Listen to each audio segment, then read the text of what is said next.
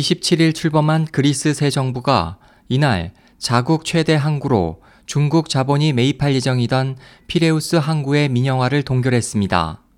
이로써 중국의 대규모 교육 루트 개척을 위한 프로젝트인 실크로드의 항로 계획은 일시에 좌절됐습니다. 중국 국영 해운회사 국원양 운수공사 코스코는 아테네 수도권의 외항도시 피레우스 항운권을 35년간 계약해 약 34억 유로, 약 4.2조 원에 이미 취득했으며 또 이 항구의 컨테이너 부두 두 곳을 관리하고 있는 가운데 22일 확장 공사를 위한 착공식이 열렸습니다. 그러나 27일 그리스 새 정부는 자국의 주권 회복에 근본적 개혁을 추진한다며 피레우스항 인수 계획의 동결을 발표했습니다.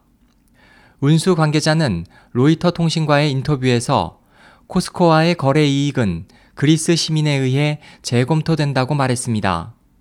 이 밖에 전력 PPC, 정유업체인 헬레닉 페트롤륨의 매각 계획도 잇따라 동결했습니다.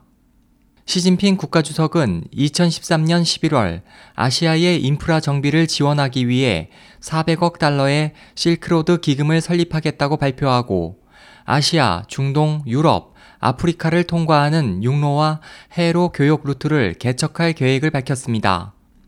인수 예정이었던 그리스의 항구는 실크로드 구상에서 가장 서쪽에 위치한 해역인 이탈리아 베니스까지 이어지는 유럽의 관문이 되는 요충지입니다.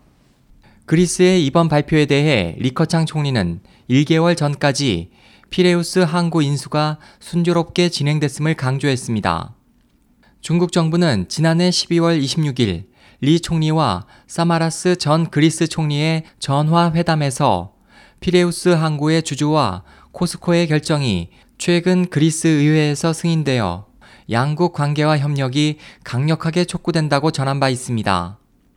그리스 수도 아테네에서는 28일 치프라스 새 정부 출범 후 첫 국무회의가 열렸습니다. 치프라스 총리는 정책을 근본적으로 바꾸기 위해 집권했다.